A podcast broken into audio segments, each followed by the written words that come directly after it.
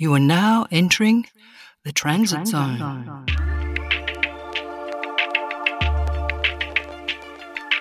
Welcome back to the Transit Zone.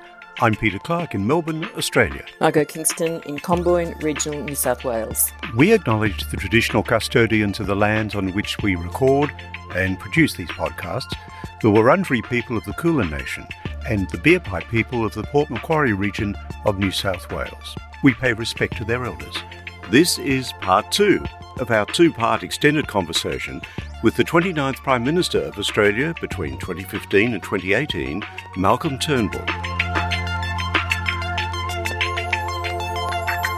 Let's get back to the elephant in the room, Mr. Turnbull. Recently, you said you can't think of a bigger black and white failure of public administration than the Morrison government's failures in procuring COVID vaccines and their design and execution of the vaccination rollout.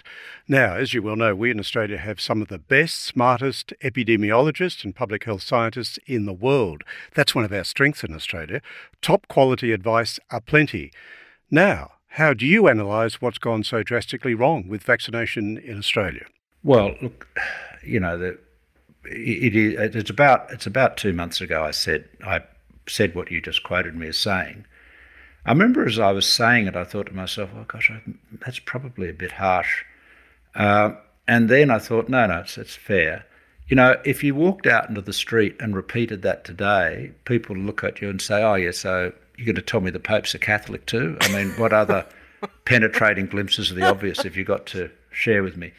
It is, it is just a complete train wreck. I mean, I, I, I can't explain it. I do not understand how we could have got to the point where we don't have enough vaccines. I mean, it's just it's it's it's it's just absolutely inexplicable and unforgivable. I mean, obviously, you don't put all your eggs in one basket. Obviously, you get as many vaccines as you can.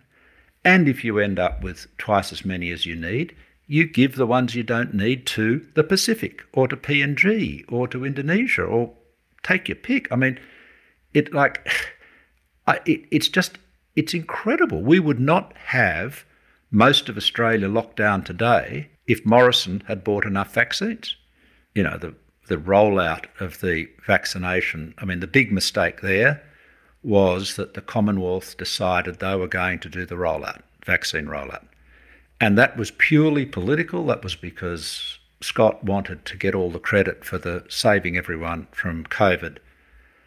Now, again, that was just crazy hubris. Uh, the states have been running their public health, you know, agencies have been running vaccinations forever. I suspect for hundred years, probably. Uh, and why you would not just say to each of the states, okay, you know, here are the vaccines, go for it and let them get on with it is beyond, utterly beyond me. Um, the other thing, I guess, that is also extraordinary is the failure on quarantine. Now, you know, uh, as several people have pointed out, quarantine is actually listed as one of the responsibilities of the Commonwealth Parliament in Section 51 of the Constitution. So this is not one of those vague, ambiguous areas. Um, Jane Halton, who you know was Secretary of Finance, Secretary of Health, you know, very distinguished public servant. Jane recommended, oh, it must be nearly a year ago now. November. it is a year ago. Uh, she rec- recommended that there should be special cabin style quarantine centres set up to avoid the aerosol cross infection that you get in hotels. Uh, but nothing's been done apart from how you know Howard Springs is a is was a was built as a you know a uh, construction camp for um, I think by the Japanese developers of the some of the big gas projects in the Northern Territory. So you know Howard Springs they've taken advantage of. That's good. I gather they've added some additional cabins to it. But this should have been, you know, this should have been done last year, and and could have been could be done quite quickly because this cabin style accommodation is modular. Uh, I, you know, I would think you could get something very serviceable put, you know, stood up swiftly. The criticism that, that the government had two jobs, vaccines and quarantine, and they flunked both of them is fair, but the vaccines is by far the worst because that's that is literally you know that that is just it, it's just it is inexplicable. I mean, it is obvious that you would not, uh, particularly when you've got new vaccines, that you would not put all your eggs in one basket. You would want to make sure that you got, you know, a lot. When I say a lot, I mean, you know, several times what you need supply from a number of vaccine providers, and we didn't. And and other countries did. I mean, I was talking to well, I won't say I was talking to, it was another leader, but but it but uh, I mean, it is the Australia's failure on vaccination has been uh, it's it, it's astounded the world. So there it is, and that's why we're locked up at the moment most of the outbreaks came out of these leaky tourist hotel quarantines. Yeah. And you mentioned Howard Springs. As far as I know, and I've tried checking this, Howard Springs hasn't had any escapes and hasn't yeah. had any internal infections, which all the other quarantine facilities around Australia have. Now, early on, of course, as the emergency hit early 2020, Morrison induced the states to take on the stopgap measure of hotel quarantine. What do you think has driven his reluctance, even recalcitrance since then, to take up the burden and the responsibility federally? I, I don't know. He do, he you know it's the, it's getting back to the sort of I don't hold the hose, mate. You know he doesn't seem when real leadership and responsibility is called for. He doesn't seem to step up. I mean, I I I don't understand why. I don't understand why he didn't buy ample supplies of vaccines from three or four suppliers. I do not understand that. Uh, that's I just cannot. That there is just no rational explanation for that. It's it's bonkers because obviously, you know, things go wrong, right? I mean, why? I mean, you everyone knows. Little kids. I mean, I'm sure you know my grandchildren would know. Don't put all your eggs in one basket. I mean, it's it's pretty basic. Um, so I don't understand that. And on quarantine, I, I guess the I get look. I guess the reality is, I suppose he thought there's always going to be problems with quarantine. You know, he'd rather they be blamed on somebody else other than him. But I mean, the Commonwealth. Com, well, I mean, That's the Commonwealth harsh, didn't. Malcolm. Well, I, I'm trying to find an explanation, Margo. I do not. I don't get it.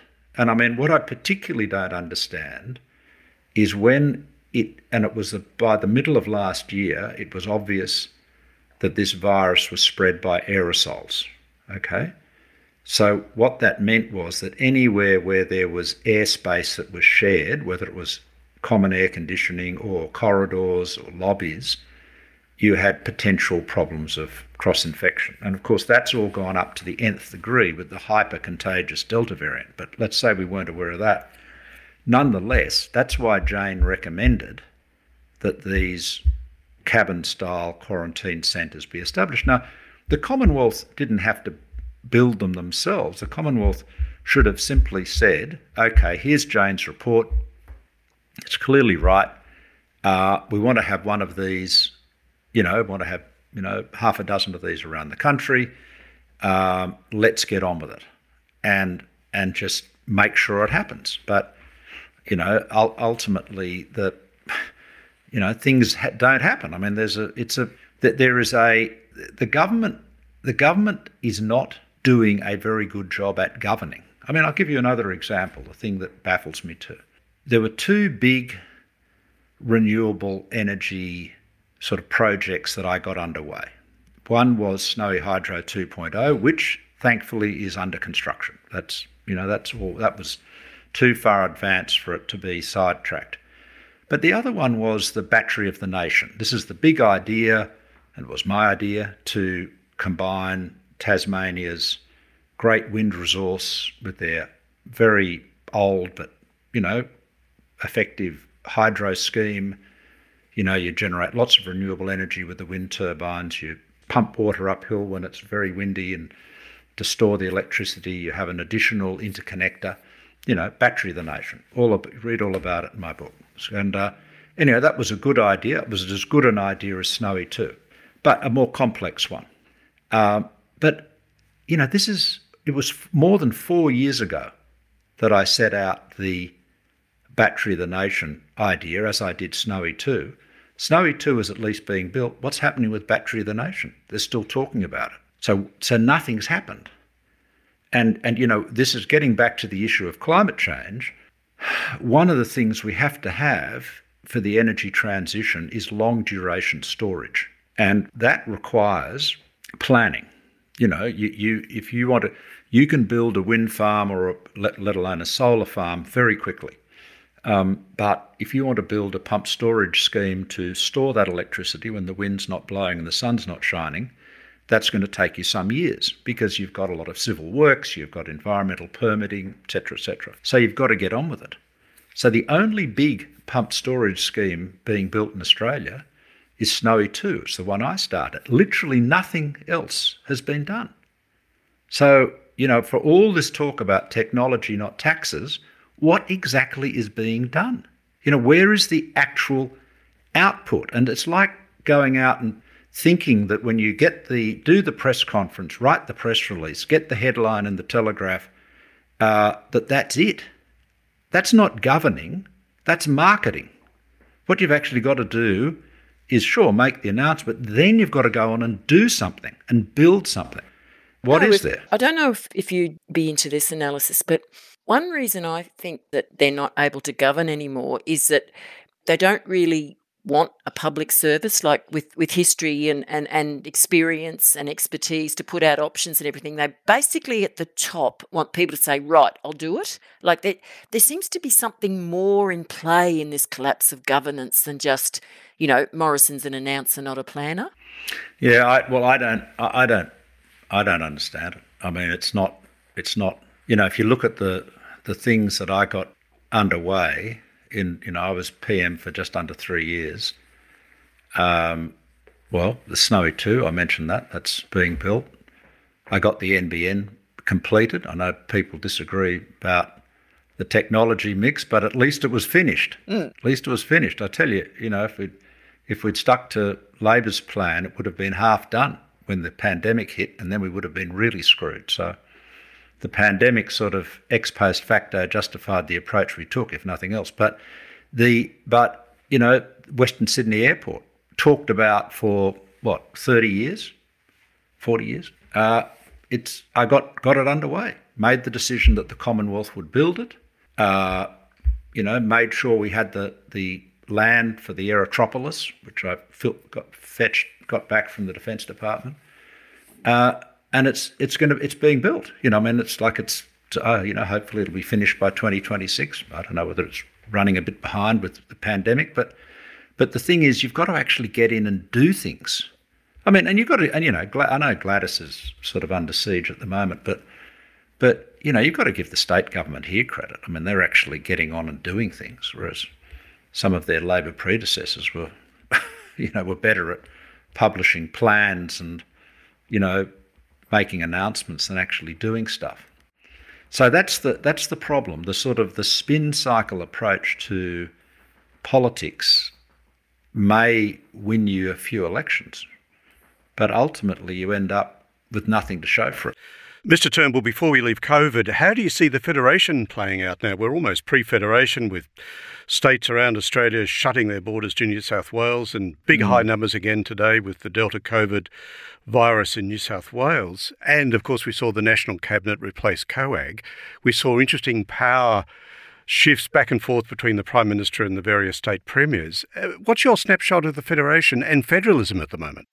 Well, I think it's been the revival of, uh, of the states, frankly. Uh, when if you go back to the early days of the pandemic, the Prime Minister was, uh, I think, more sanguine or you know more relaxed about uh, the risks. Uh, you know, he certainly, know, remember when he said he assured everyone he was going to the footy, and a lot of people gasped when he said that.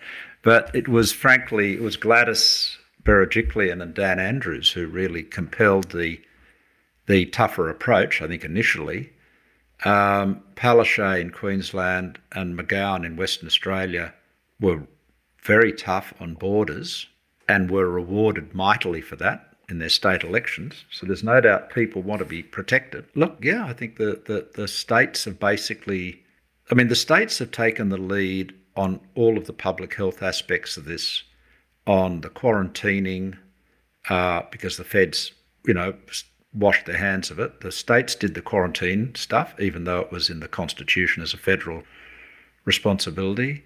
Uh, they obviously have done the testing, um, and they've done the local, you know, vac- uh, local pandemic management. Um, they've now been brought back into the vaccination program because the federal government realised they couldn't do it themselves. But you know, that's one of the things that's made the rollout a bit uncoordinated and uh, shambolic in some respects. Um, you know, I mean, you've got people here in Sydney turning up with very long standing appointments to get Pfizer and being told, sorry, you can't have Pfizer, it's Astra or nothing. You know, no, that's, you know, that's pretty, that's, that's, that's, not, that's not very admirable. I think um, with the states have all also, Peter, taken the lead on um, energy. I mean, the, the, the political impasse in Canberra means that energy policy is being more and more driven by state governments, um, particularly the intersection of climate and energy policy. Uh, you know, that's not really satisfactory. Um, better than nothing, I suppose. But it does. But I, yeah, I do. I think the the states are more potent now today than they were a decade ago. That's for sure. China very interested in this topic, and it struck me when you were talking about Morrison that maybe the, the West that, that sort of lost lost the capacity for long term planning because of social media and you know all those factors, and that we're being outgunned big time by a, by an authoritarian state that has thirty year plans and actually does it. Just wondering where you're at with the emerging Cold War, and do you think the West, led by America, ha- has the capacity for it to be a fair fight?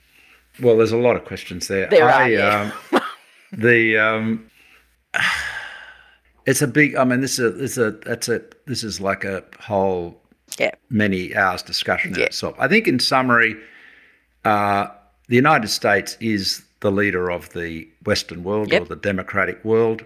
You know, I th- I don't think that's going to change in any time soon. Um, we we have to live with China. China has to live with us. We can't change China. China can't change us or shouldn't change us. Uh, we have to stand up for our values. Uh, we've got to be realistic about our ability to influence affairs within China um, and use such leverage as we have effectively. And you know, you should measure that the idea is not to be grandstanding and making great statements. I mean, Kevin and I were talking about this yesterday in a talk with La Trobe Uni, but you know, you've got to you've got to uh, recognise that there is, you know, subtlety, nuance, and fine distinctions have their role, and um, make sure that your diplomacy uh, is calculated to deliver outcomes as opposed to just headlines in the local media. So, uh, yeah, I think we need to do whatever we can to influence China to uh, not uh, you know, persecute its citizens or some of its citizens, um, uh, as the, as is happening in Xinjiang, uh, but recognise our, the limits of our influence. In terms of our own position, um, obviously you can't give in to bullying or coercion, and you've got to where other, you know, smaller and medium-sized countries like Australia are being bullied. Uh, we've got to show them solidarity. I think the Chinese campaign of coercion against Australia has demonstrably failed. And I think, in a, in a way, that's turned out to be for the good because it's demonstrated to the world and to Beijing that this sort of crude bullying is very counterproductive. I mean, I've, I told, I've told the Chinese leaders this for a long time, you know, including here at our home in Sydney. Uh, and it's a, it's just, um, just very counterproductive. Um, I mean, Rudd and I both agreed on that. It's it's obvious. So hopefully there will be a rethink uh, in Beijing before too long, and we can have a more civil and constructive relationship. There will always be areas where we don't trust each other, but that's okay. There are areas, you know, we don't trust every other person the same anyway. I mean, there are things you'd tell your wife or your husband that you wouldn't tell people you work with, and there are things you tell people you work with that you wouldn't tell people who work for a rival firm. So we've just got to establish what are the boundaries of trust, work out how we can collaborate within them. I think there's plenty of scope for that. Uh, and above all, uh, resume a civil and constructive dialogue. But the, the freezer that Beijing's put Australia in was obviously has not worked. The whole world's got to come together for Glasgow, right and left, and authoritarian and democracy. Mm. Do you do you have high hopes for that? Do you think that all this weather and horror might mm. come together and we, we really get somewhere? Well, I, I have high hopes. I I I I've, I don't. I'm not close enough to the uh, debate between the US and China to really be, you know, certain about. I mean, I have discussed it with John Kerry. Obviously haven't recently. I haven't spoken to his Chinese counterpart re- or at all. Certainly not anyone from Beijing recently. Look, I mean, the, the, Boris Johnson is very committed to it. As the host, Alok Sharma, you know, the Glasgow COP minister, or the president of the COP, I think is his title, who's a you know British cabinet minister, is very is very committed, and I've spent some time with him.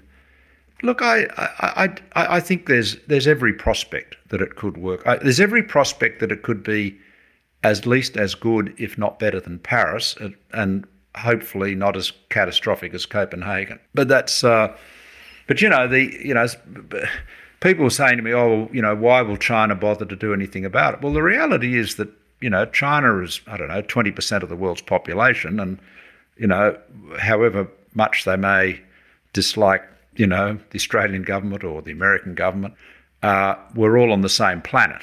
You know? Yep. So, so if the planet fries, we're all going to get fried. We're all in the same fry pan. We can't. We haven't got an alternative. So, uh, I think uh, you know you've just got to hope that rational self-interest will prevail, and that we will get concerted uh, concerted action. And you know, and China's sort of argument that it used to have, which is say, "Oh, we're just a poor developing country." I mean, please. I mean, yeah, sure. There's still a, there's still quite a lot of poor people in China, but to describe China as a developing country, you know, and put it in the same category as, well, even you know, frankly, even India. I mean, China is China is a highly developed, technologically sophisticated, advanced economy which still has quite a lot of poor people living within its borders.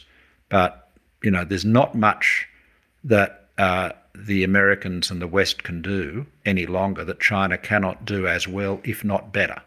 I watched that discussion between you and Kevin Rudd last night, the La Trobe online uni discussion, and it was very interesting. And I'll put a link up for it so people can get the full bottle on that. But what you left me unsatisfied about was Taiwan.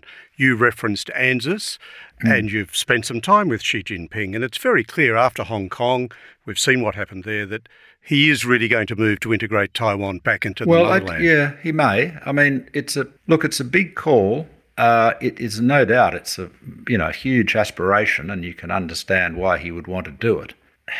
You know the the, the problem. Look, here's the thing: if you go back to the years, say the latter part of the uh, 20th century, China was and remains an authoritarian regime presided over by the Communist Party that believes China's capital is Beijing and Taiwan is a province of China. Taiwan was presided over by an authoritarian political party, the Kuomintang, which believed that China's capital was Beijing, Taiwan was a province of China, but regrettably the wrong people were in charge in Beijing. Everyone agreed except for a minor detail. But that's changed. Now we're in a position where Taiwan is for all has been for quite some years now, for all intents an independent country.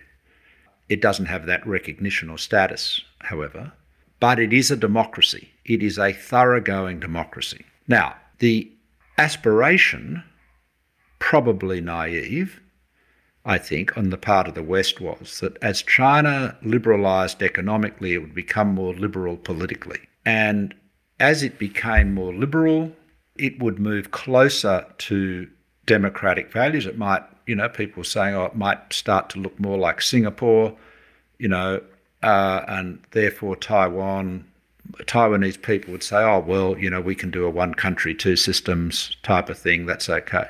Well, that's all out the window.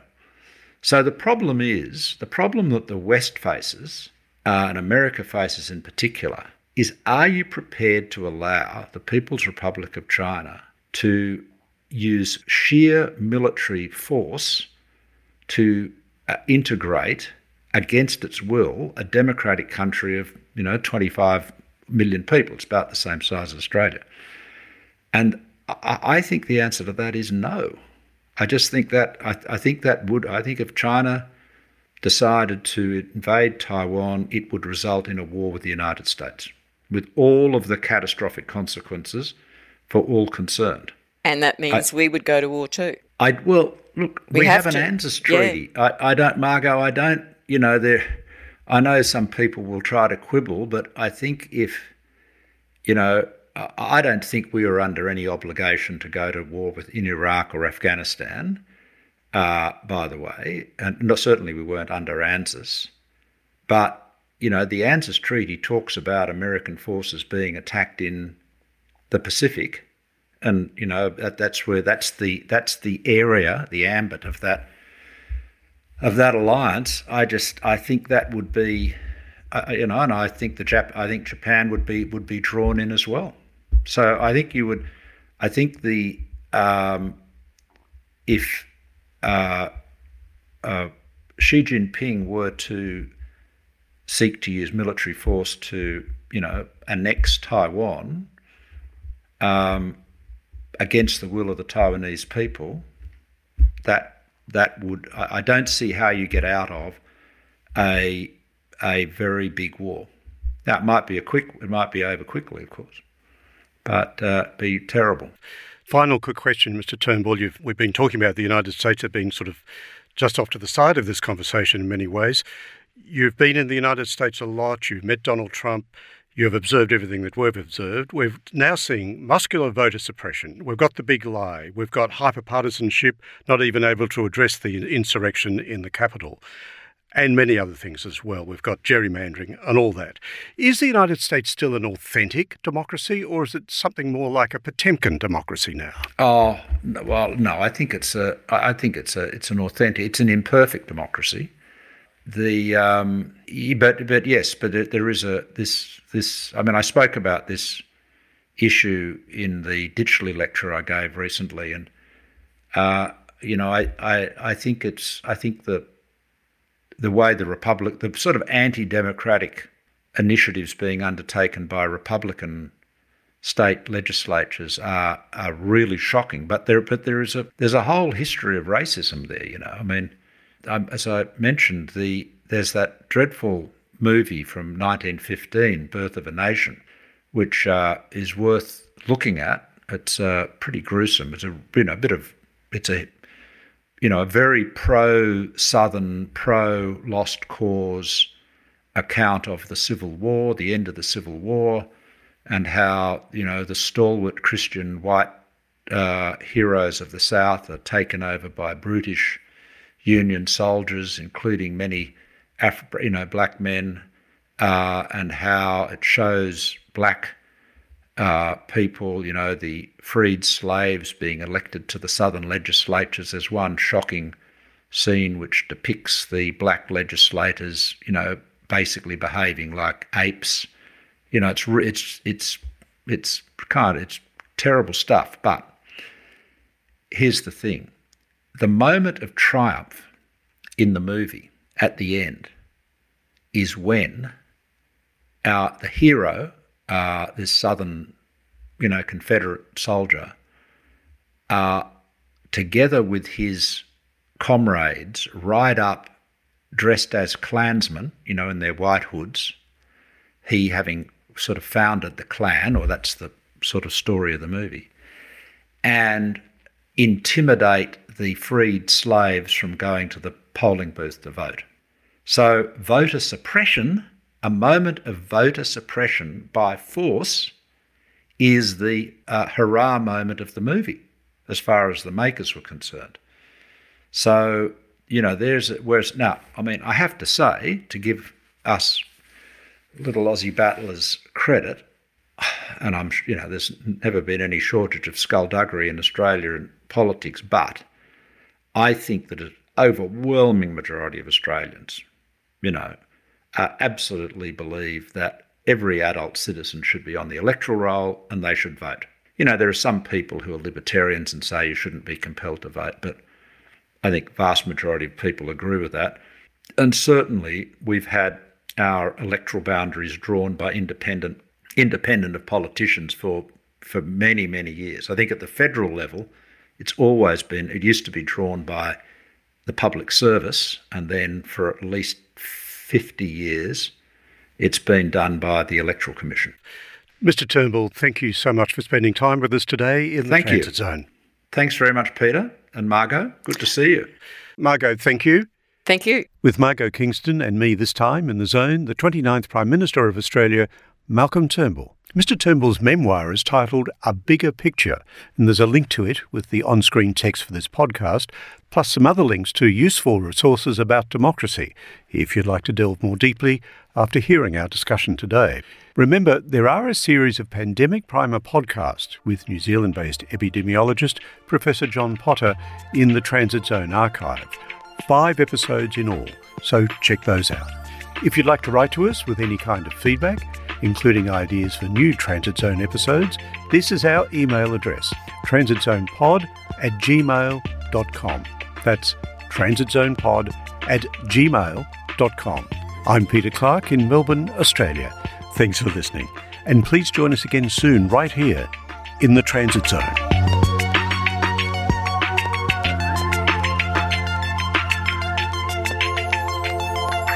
You are now leaving the transit, The transit zone. zone.